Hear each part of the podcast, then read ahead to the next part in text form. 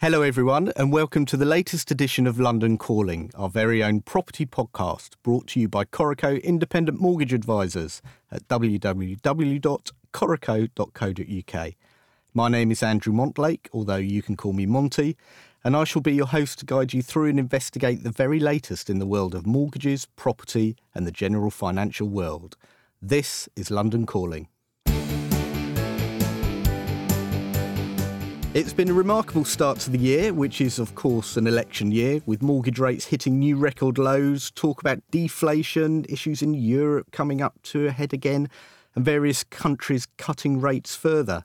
Even our own Bank of England governor has stated that the next move in bank base rate could actually be a cut, although this, of course, could just be a ploy to move the markets.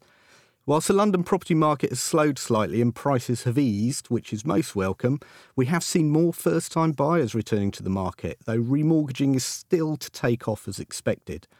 With all this as a backdrop, this month we are back looking at the general mortgage market and are delighted to have a very special guest from one of the High Street's biggest lenders, Santander. So, welcome to Brad Fordham, who is the Managing Director for Santander for Intermediaries. Hello, Brad.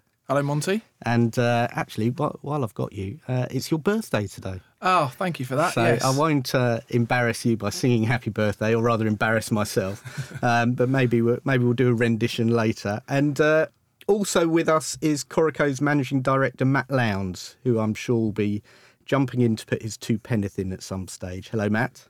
Might be more than that, Monty. But hello, Monty. right, um, Brad.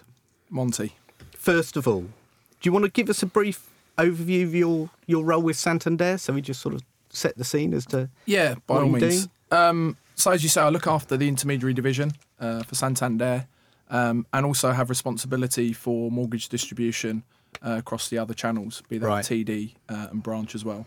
But um, the majority of my time is spent looking after the intermediary division, um, which you know the majority of the lending through Santander is done through the intermediary channel. Yeah. What's the split at the moment between uh, intermediary uh, and it's about 80-20 at our place, which is right, which is slightly higher intermediated than the market. Yeah. Of course, we've seen the market move post MMR mm-hmm. um, to probably 65-35, depending on, on where you read.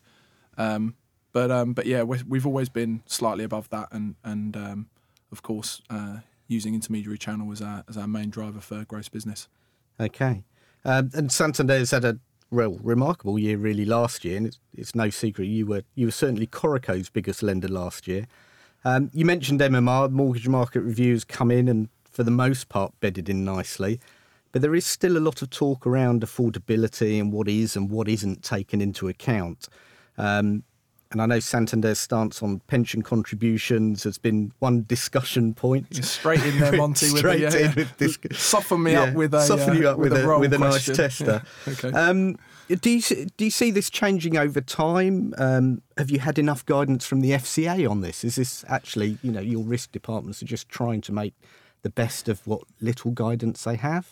It's a complex issue. So, yeah. Um, if you look at affordability, and just to use Santander as an example, we use net income, so net pay, yeah, and then we take away the mortgage payment, which is clearly stressed, um, uh, and at repayment, not at interest only, but mm-hmm. stressed at repayment, um, and then we take off we take off that, and then we take off committed expenditure, yeah, um, and that gives us a view of affordability. Now, we're very comfortable with that view that, that that's an appropriate way to test if somebody can afford a mortgage payment um, or a mortgage. And um, it's around the committed expenditure, I guess, is the is the is the complex part of it, yeah. and, and what you take and what you don't take. So you know, as as you know, it's been in, in the press recently in terms of our stance. So there are some things that that we will not regard if the customer is happy to say don't regard these items because I could yeah. I could cancel them. Yeah. So like top ups to pension, if, it, if yeah, that's a voluntary save, save as you earns, yeah, uh, and, and those okay. sorts of things that we can do. But um, but but it's a complex issue as whether you take um, pensions or, or you don't take pensions mm. because you know you can look at it at different ways. Mm. So um, it, it's a complicated issue. Um, we've we've taken a stance. Other lenders are slightly different. Other lenders are the same. Um, you know, but overall, when when we assess a customer's affordability, we're really comfortable about how we how we assess that affordability. Yeah, I guess as long as you're as long as you're comfortable. Actually, interestingly, it's that even between brokers and the public, there's a bit of discussion as as to certainly the pension income. If you've been paying a, a certain pension contribution for a while, then there's no reason that that's going to change. No, Um, n- no, I, I agree. I think uh, I think it's unfortunate for us in Santander in terms of some of the press that's come out because the changes that we made were actually positive changes. So previously, you know, we did, we used to include things like SAYs and top ups as you as you mentioned, but we've changed that now to allow a little more, little bit more flexibility. So it's unfortunate that that additional flexibility wasn't portrayed quite as positively in the press as we, we maybe wanted it to be. And you were one of the first movers really on the on the affordability, even before MMR. You were you were ready MMR wise before Yeah, quite so a few other lenders, so it, it, it's We- bedded in quite nicely. Yeah, for us, it's been relatively smooth. So, um, in terms of the affordability piece, and as you say, we'd already made some changes to our affor- affordability to make sure we were, I guess, MMR ready before before we actually went live. So, um, yeah, it's, it's been relatively smooth for us. And uh, yeah, I mean, on the subject of MMI, actually, it's, it's something that was meant to move us away from income multiples uh, and and down the lines of affordability, which is ultimately sensible. I think uh, Yeah. um, brokers generally got all got behind the mortgage market review. It was a, it was a sensible move. Um, but hot on the tail of that, we we saw so-called house price bubble in London, which caused a some would say politically motivated response that saw loan to income caps come in and various other Bank of England powers. Um, and following other lenders' changes, Santander have recently capped all first time buyers at 4.49 times income. Yeah. Do you think this, that the whole thing about loan to income multiples, do you think it's an overly histrionic response? Has it gone too far? Is it just sensible underwriting anyway? I think it's again, it's it's it's a complex one. Um, if you're allowing pure affordability, or whether you should apply a cap on on income multiples, I guess there's always a point where at a certain level of income multiple, there'd be a common sense. Yeah. I, I guess Yeah. you know kind of view where you say actually at X times that's just even if the customer on paper can afford it, that's just probably Yeah, a little uncomfortable. yeah. Um, so it's not for me to judge where that line is.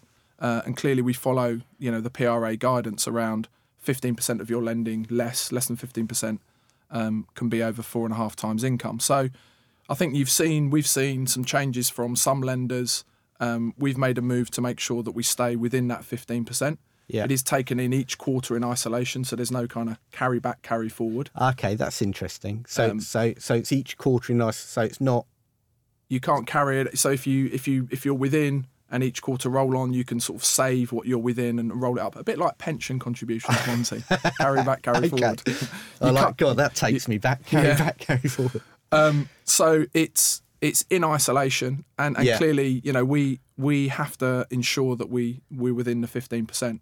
So any changes that we see from lenders or the market moves, we need to move just to make sure that we're we're within that limit. Yeah. We don't set that limit, but but we need to make sure we're in, we're inside that limit. Because I was saying this morning, actually, I can see by the end of the year that pretty much most lenders will be. Do you know what? This is four and a half times income. That's it, maximum.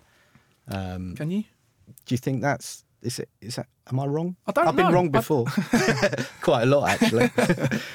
Um, I, d- I don't know is the honest answer to that. Yeah. you know, I- That's I'm, the view in I'm, our office. I'm not sure what he's normally wrong. No, no, no. We, we, we had a meeting this morning, and uh, and the the view in the consensus in our office is that actually everybody will just move to four and a half. So Um, just because it's if it's easier. I mean, as you say, if if the bigger lenders start moving away from four and a half, then those that are left doing say five times income get inundated with more business, Yeah. which means they get closer to the fifteen percent quicker, and Yeah. therefore actually it becomes a like we saw with interest only. As soon as a few people pull out, yeah, most lenders follow because they don't want to be last man standing.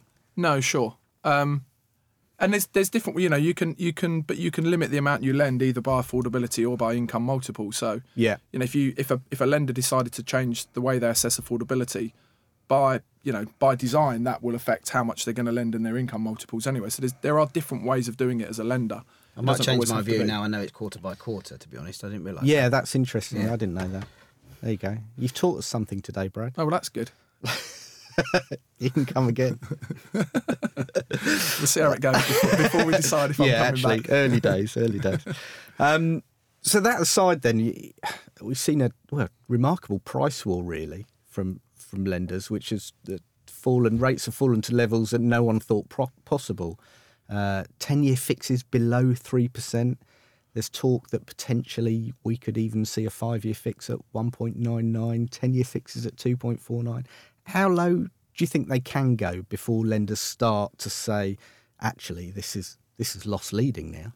Yeah, well, I think the first thing to remember is that the um, the rates are intrinsically linked to what's happening with swap rate swap Yeah. rates. Yeah. So when we see a movement in swap rates, generally, we you know if it's a movement upwards, we see a, a slight move up in rates. But but swap rates have been falling down and have, been coming down and you know are at um, historically low levels.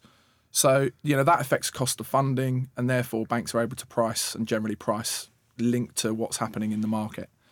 So um, swaps are low, hence rates are low, which is which is I think it's twofold. It is partly that in terms of swap rates, and it's partly lenders and there's new entrants to the market as we've seen.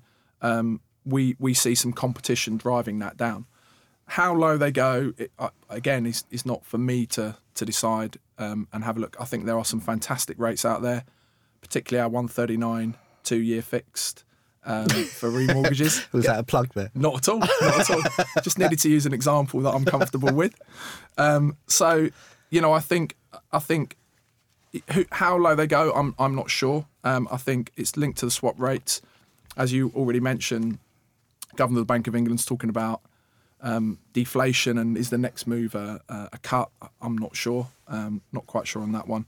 Um, but but we'll see. So I think I think uh, we are where we are. It's great for the consumer. So it's an opportunity for for people to remortgage. Um, if you know there's an opportunity for them to save money by remortgaging, or people to move house and, and fix into a really good deal, and, and that's what we'd encourage customers to do. I think. Go on, sorry. No, I was just going to point out around kind of the fix, the ten year fix, Yeah, kind of five year. yeah. I was going to ask about that. fixes. That's it. Ten-year fixes are are really interesting.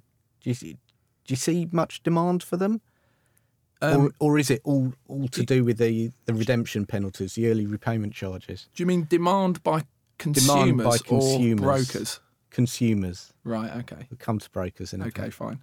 Uh, from a consumer perspective, I think uh, it, it's still a long time, 10 years, because most people will, when they take out a mortgage or purchase a property, generally they move. I don't have the up to date stats with them, but generally they'll move before the end of the 10 years. Yeah. Depending on their life circumstances at the time, I guess. Um, so whether the consumer, I think if they were, I would say those deals are portable. So our 10 year fixes are portable. Customers can take them. Um, I think the ERC probably has, you know, uh, an influence in how attractive they are. Mm. Uh, I think we've seen some lenders move where there's a, you know, part ERC up to a certain time Yeah, and then free TSB, ERC yeah. afterwards. So it'd be interesting to see if the market moves that way. Yeah. Um, so yeah, I, I, it's it's it's an interesting one because we've seen particularly a move towards five year more over the last probably 12, uh, 12 24 months. We've seen a move towards Yeah. five year. I'm a big Um, five-year fan at this. Are you? at these levels? Definitely. Hmm. I think it's really low. Um, Matt, what um, we had this discussion today actually. Five year fix at 1.99% or a 10 year fix at 2.49%. But I think the where would you consensus was where was the where was the ERC? Yeah. So if it was Still five comes years, back then to that, doesn't it? I think so because I think that gives you flexibility. I think if you asked a, I don't know. I personally would take a ten-year fix at two four nine. Monty wouldn't because he would lend into retirement. Then. Yeah. a whole different issue. I mean, I you really want I, to get into age this early No, on? no, not, not Birthday boy. I mean, I, I would take a ten-year fix, uh, knowing that I could get out after five. I think that would. Uh, I think that. I think it's really sensible. You know, I don't. I, I don't. I don't take the. I think so, so we would get questions sometimes in the media whether brokers want to do, arrange ten-year fixed rates.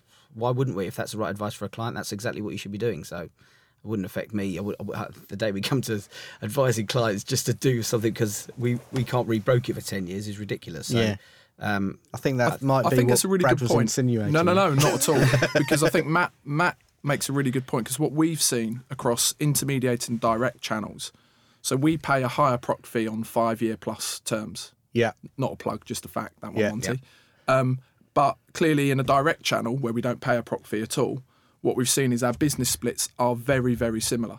So, Yeah. so that that, that shows you that uh, that in terms of whether you're intermediated or direct, it's actually what you know. It's directed towards the consumer, and the consumer stroke the advice that they're getting means that they're taking you know Yeah. m- more five year fixed products. So I think Matt's right. I think uh, I think ten year fix can be attractive for the customer, um, but I think I think in most people's minds it has to be at a certain level because otherwise ten years just does feel Yeah. a, a long It time does, away. yeah. I, uh, for Matt. me, I was just thinking there's a number of variables in that. I mean, I was just talking about myself. Um, you know, your kids have to be at a certain age, you have to be a certain way along your life cycle. I, Yeah. I would, I Yeah, would, yeah. I would suggest if you're content and you think that's your home and it's going to be your home for the next ten years, and kids are in a good school nearby, then and you don't need to move for any kind of space issues, then actually, it makes absolutely 100% sense locking in for 10 years knowing you're not going to have to move. I mean, if you're not going to need an extension or anything else, Yeah. then, and as Brad said, if it's portable, it's not a problem either. So uh, I, th- I think so. I mean, I think it's very different looking in at a 10 year fixed rate of 5.5% than 2.49. I mean, it's, Yeah. it's absolutely incredible. So Exactly. I think people Yeah. should seriously contemplate, and I think they should ask ask the question. That's what that's what that's what clients should do when they come to a meeting. I think it's interesting when I sit in front of clients and actually ask clients that question where can you see yourself in five years and where can you see yourself in 10 years? Five years, everyone has a view. Yeah, They, they really can see themselves somewhere in a position. They're, they're, they're quite direct and exact on that. yeah, 10 years, they don't know. And that's part of the problem. You're right. They, they just can't see that far in the future. So for me, until more lenders start to have more flexible redemption penalties, early repayment charges, that's when you, you'll probably see the 10 year market okay, take it's off. useful to know. But yeah, that I think that that'll be interesting. Um, do you think let's change it a little bit? Innovation in the mainstream market. Um, yeah, low rates can only go so far in attracting new borrowers, and all all the lenders want a certain amount of business this year. If you if you add up all the uh, the reported targets, it's like a market of about 300 billion again, and clearly that's not going to happen. No, So, um, so it seems to me lenders are all fighting around quite a small pool of borrowers. Does, does there need to be more innovative and flexible things like tie-ins and things like um, lending to uh, self-employed contractors, interest only coming back? Does, it, does all that need to change? Where, where's the innovation gone, or is that Uh, just I think, and you you've just highlighted a point where people think innovation, they just think risk policy. So Yeah, for, for us, point. for us, innovation, or for me personally, is, isn't just around risk policy. It's around the way the customer wants to engage with you, transact with you, the service that they receive, how they receive that service, be that from an intermediary or be that direct from a lender. So I think that that the innovation piece will move um, at a pace. For it, for example, we haven't yet seen um, a, a, a digitalized broker in terms of or, or a, I say a, a- a move so where there is a big digitalized broker player stroke in the market, like a compare the market in general insurance. yeah, And that, that's probably for a number of reasons. One of those being that the only comparator or comparative way of, of, of looking at it is is by price currently. And clearly, policy is very complex and different with every lender. yeah, So I think I think customer behaviour and customer uh, will change the market and the way people transact. I think that's that's a whole bigger issue probably that that I'm not quite sure where that will go. Um, but but clearly will change because customers' behaviours are changing in that way in everything else that they do. So why wouldn't that be in mortgages? Um, and I, th- I think you know risk risk stroke lending policy is is a different issue. Um, I think lenders clearly have a responsibility to be responsible lenders, um, and you know under even under current MMR, not even under but under MMR, um, we have to prove income. So Yeah. you know income is income. yeah, absolutely. Um, it's just the way you interpret income is is you know, and again, every lender has a different way of of looking at. That. So, I think it's it, it it's an interesting one. Um, clearly, as you as you say, if you added up every lender's targets, maybe it's more than you know two hundred and something billion. Probably it is. Um, how lenders do their targets, um, you know, is, Yeah. is, is going to be up to each individual lender to decide how they Yeah. how they bring customers in. I think low rates will help clearly because it will bring some people into the remo and, and maybe encourage people to move who who previously haven't done. Um, but I also think things like if if wages are rising faster than inflation, and it means it's more affordable for people to either move or or, or, or take out a bigger mortgage to do stuff to the house, etc., then that will drive the market as well. So Have you seen any uh, changes because of stamp duty? Have you seen any kind of uh, activity because of the changes just before Christmas with regards to the, the stamp duty levels and how it's how it's operated? Is, is anything flow through yet?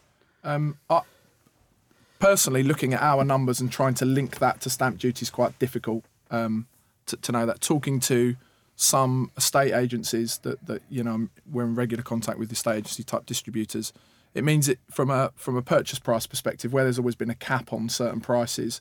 Um, it's kind of taken that cap away, for want of a better term, because it's meant that people used to keep their prices Yeah. capped at a level to. So it's not to skyscraping, basically, yeah. Okay. But but how whether that's had an effect in terms of lending volumes on we haven't uh, we haven't seen a link. It's Yeah. quite difficult to attribute a link to your volumes to because there's so many other factors in the market, and when you change rates or you amend your policy or whatever, then it's hard to attribute that to to something like stamp duty changes.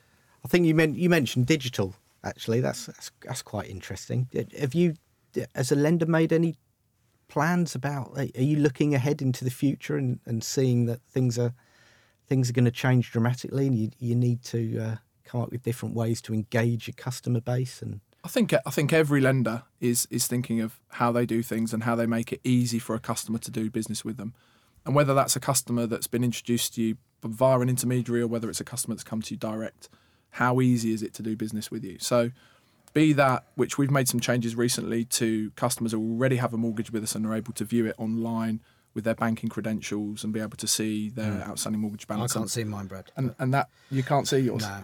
Oh, it's probably so. Yeah, big. you were moaning about that the other Yeah, day. Wasn't was, it? yeah. It's Like- probably so it's so big, Matt, that, that we probably can't fit all the numbers on the screen. But but happy to take that take that away and have a look at it for you if you want me to. So so we are looking at we are looking at that, and they're for customers with banking credentials, and then we'll move on to customers who only have a mortgage with us and then don't have any other relationship, and they'll be next to kind of come on Yeah. stream. So we're looking at servicing how customers, you know, when they want to. If they want to make amendments to their mortgage, we're looking at that as a next stage in terms of how they do business with us. So yeah, for sure we've done that. We are um, we'll look at how we um, transact with customers directly, be that via um, telephone or branch or digitally. Um, We're looking at some of those, and we've got some developments in trail, which you know we're looking at and piloting over the coming weeks. And clearly, we'll look at how the intermediary market moves and develops to see, you know, how how we interact with intermediaries on in that space. we all know that banks aren't the best with technology, right? Do you think there's a possibility of somebody coming from outside in, getting a banking license, and taking you guys on who are technology based? Good question. So if question, you look Matthew. at so if you look at Africa, Vodafone are one of the biggest banks in Africa. Okay, because Yeah. obviously they use mobile technology and they use mobile phones. So, do you think there's a there's a possibility that there could be a real curveball and some a techie company comes in and says, "Do you know what? We can do banking better than the banks." I'm sure there are people who are thinking that at the moment. I'm sure there people are. Um, things move and change. Brands, uh, you know, brands that we hadn't heard of two or three years ago are now such massively Yeah. recognised brands that you know Yeah. that that we wouldn't have even thought about happening. Um, and uh, it's like it's like um, I saw a presentation um, at a conference a couple of weeks ago, and this guy was presenting was talking about the future and how and how people will do business and and, and lots of other things as well. It's quite a broad presentation, but but he said he's he's um, one of his little kind of story bits was when you talk to your children about what you want to be. He said, "I want my son to say." I'm going to do a job you haven't even heard of yet Yeah. and be re- and I think that just kind of epitomizes how things can occur so quickly. So I'm sure there are people out there who are thinking about how that works, and clearly banks will need to think about their future strategy and how that links in. So Because if you think of the loyalty of uh, an Amazon or uh, you know the way Jeff Bezos Absolutely. brought his that that through, you're just thinking, well, imagine they just picked up a small bank in the UK and then just decided to to, to take it on and hooked it all into an Amazon or whatever. yeah, I, I, I you know, they're, they're the sorts of things I'm sure that are, are in trail. People are thinking about um, how that works. You know, I'm I'm not, probably not as geeky as you, Matt. Um, Not so- many people are, to be fair. So I, I, I, I'm not sure. You know, if I had great, if I had that idea, then you know, I'm, I'm sure I'd be feeding it back into the office around this is what we should do. But but clearly there are threats for, for all banks. You know, and where they're coming Yeah. from and digital. Because is- Well, they're lower brokers as overheads, well. aren't they? They don't have to run a branch network, which I guess Absolutely. is, you know, I guess uh, First Direct innovated 20 years ago with telephone only banking, and uh, it's, it would be no surprise if somebody came along with a with an internet only proposition that that maybe slightly different to what we've got now. no, true, true. Very interesting. Just a reminder that you're listening to London Calling, the property podcast from Coreco Independent Mortgage Professionals. Okay, so I'm, I'm going to change that and talk about the buy to let market. You've come into the market uh, aggressively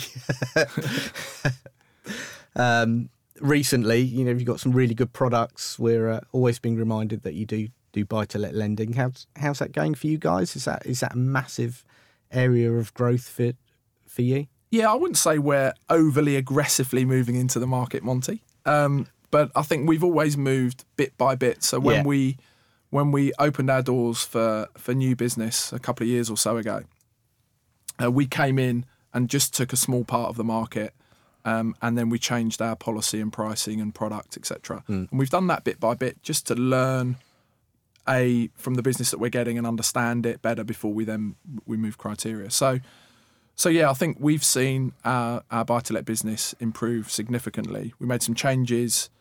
Um, I guess that was the back end of 2013 where we changed stress rates. We looked at um, self-employed and we Yeah. and we moved minimum property size as well. So um, we're looking at that. We've we've grown. Uh, we're still not seen as a as a major player in the buy to let market. Um, we're not looking to be TMW or, or BM No, Solutions at this point, um, but we want to challenge them obviously, um, and um, we'll look to change and grow bit by bit. And I think you'll see that um, as the year progresses, that we'll continue to be competitive on price, have some good products. We'll look at our criteria and decide if we want to make further changes to to to grow that lending further. But yeah, it's important to us. It's a it's a it's a good um, a good form of business. It's it's a growing market, and probably what you, you as you well know, Monty, when when you look at the growth in the market and particularly the growth in the intermediated market, a lot of that has come from buy to let, which is mostly intermediated. I think plus plus ninety percent of buy to let business is done through intermediaries, Right. and also new build as well. So Yeah. um, yeah, it's definitely an area that we want to grow in and And continue you've made to grow. you made some uh, changes on the new build side Yeah, we- recently as well. We have, yeah. So yeah. um, not only have we changed some um, product um, completion deadlines uh, to help with the, consumer with that whole process, we've also launched uh, a new build desk. Um, so we have some dedicated support to, to brokers who are doing new build new build cases for their customers.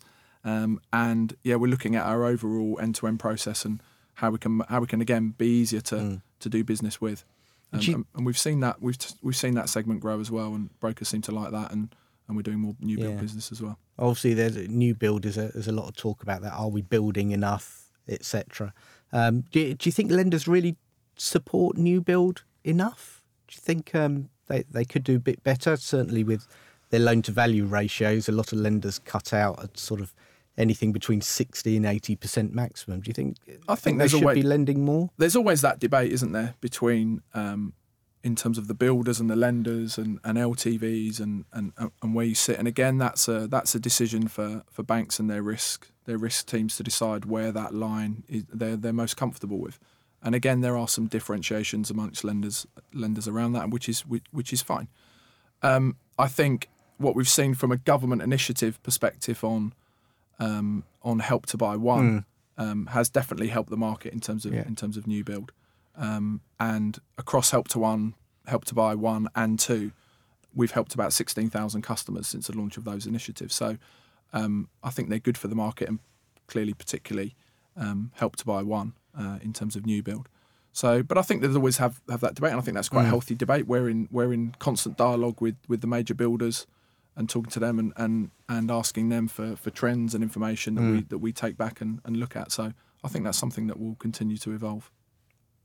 Thank you. Um, I mean, Santander generally has actually been a, you know, one of the success stories. Really, you've, you've had good figures. The, the, the UK operation has been been going great guns. What, what would you put that down to, and and what can we expect in the near future from uh, from Santander UK? Um, yeah, we had a we had a, a very successful uh, 2014. We grew gross lending by 43 percent um, across the board. So um, we you know we're very happy with Forty three percent. That's a lot. Yeah. That's good. Um, so we're very happy with our year last year. Um, we'll look this year to to again have a have a successful year and, and, and grow our business in line with the market. Um, I think what do we put that down to? Um, I think it's a number of factors. One is and whether and we still get this from brokers when you go out to conferences and roadshows and you meet brokers, you still get some brokers who mention this. Is that in 2008 and post the crisis, we stayed in the market and we still continued to lend. Um, and some brokers remember that and remember the fact of that supported the market, particularly in intermediary, because because as we say, in terms of the percentage of our business that's done through the intermediary market. Um, so brokers remember that and remember us for being consistent.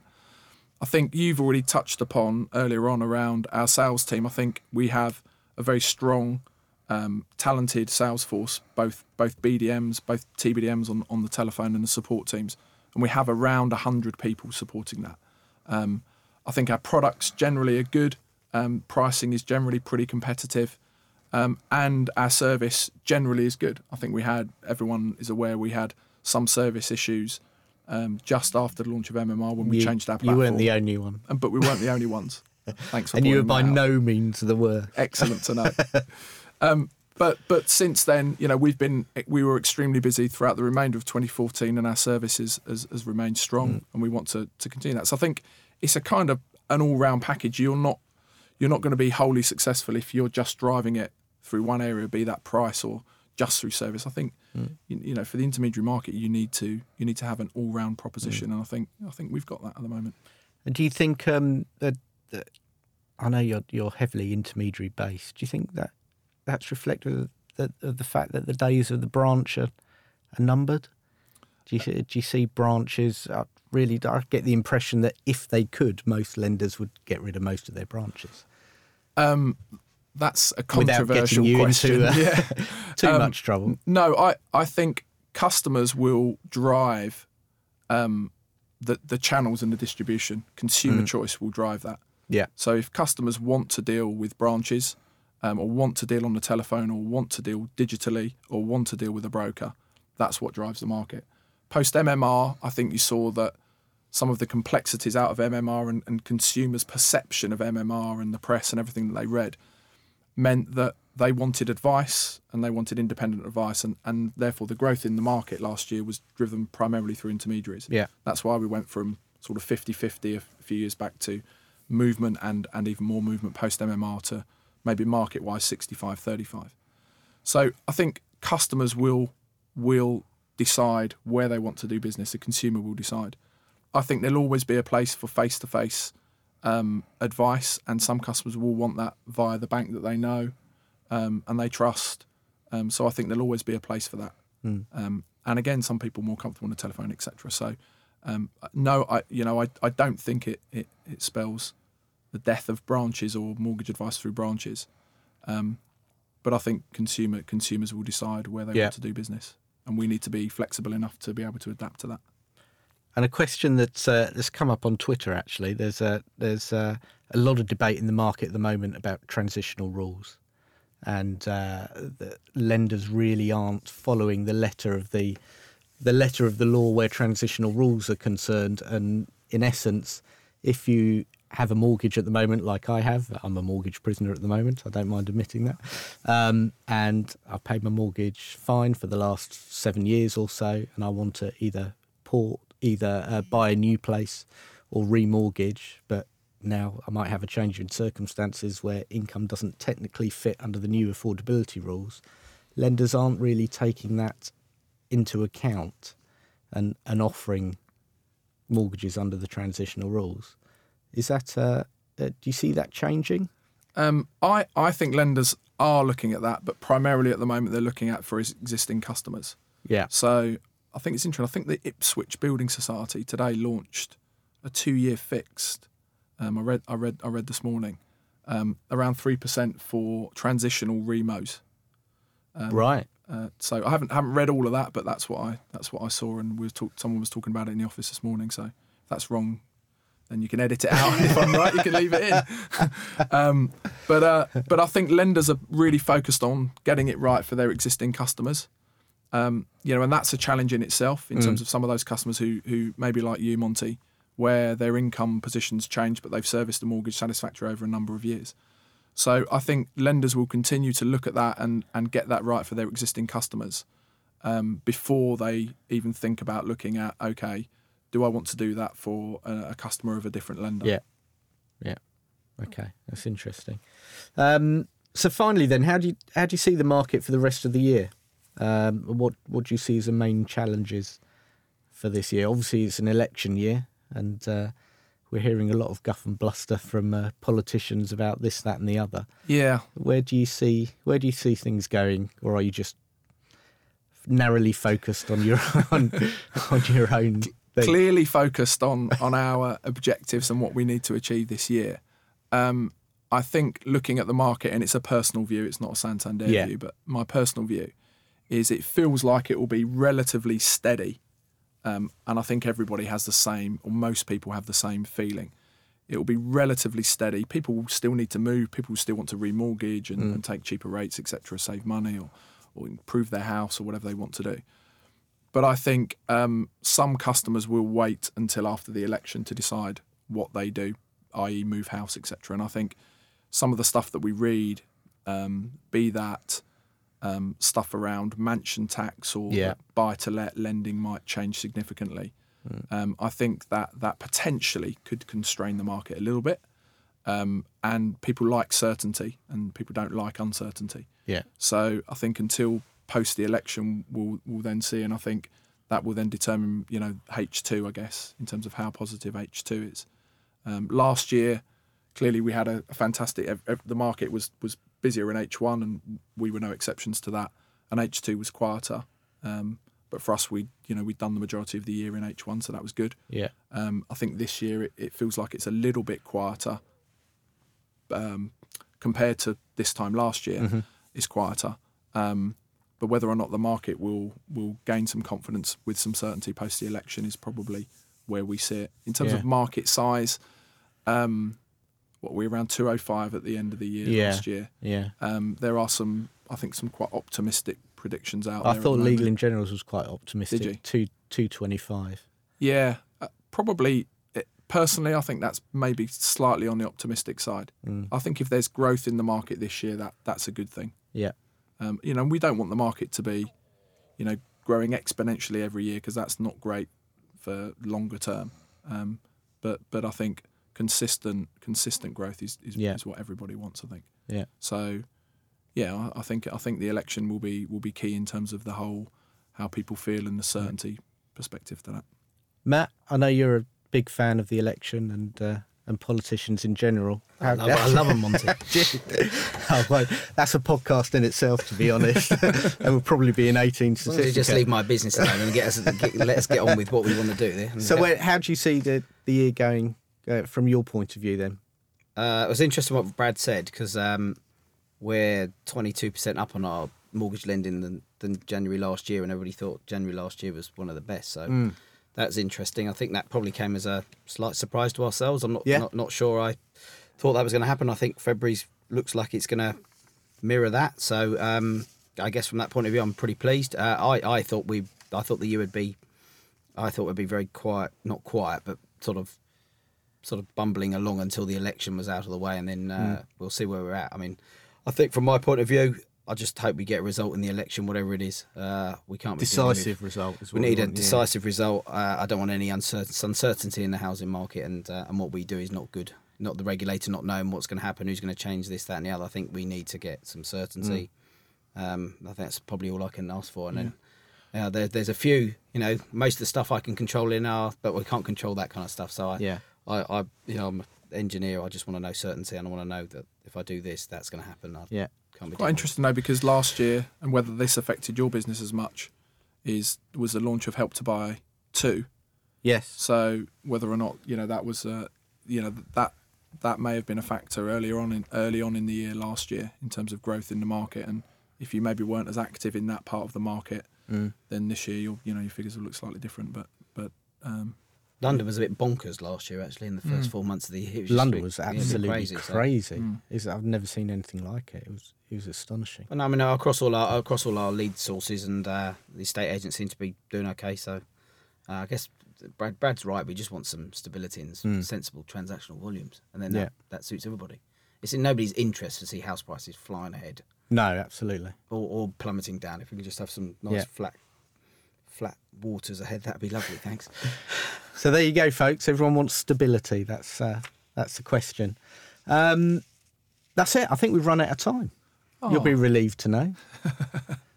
Well, thanks for having me. That's okay. It's a pleasure. Thank you very much, uh, Brad. Thank you, Matt. Pleasure, Monty. And uh, thank you for listening. We'll be back next month with some more topical chat.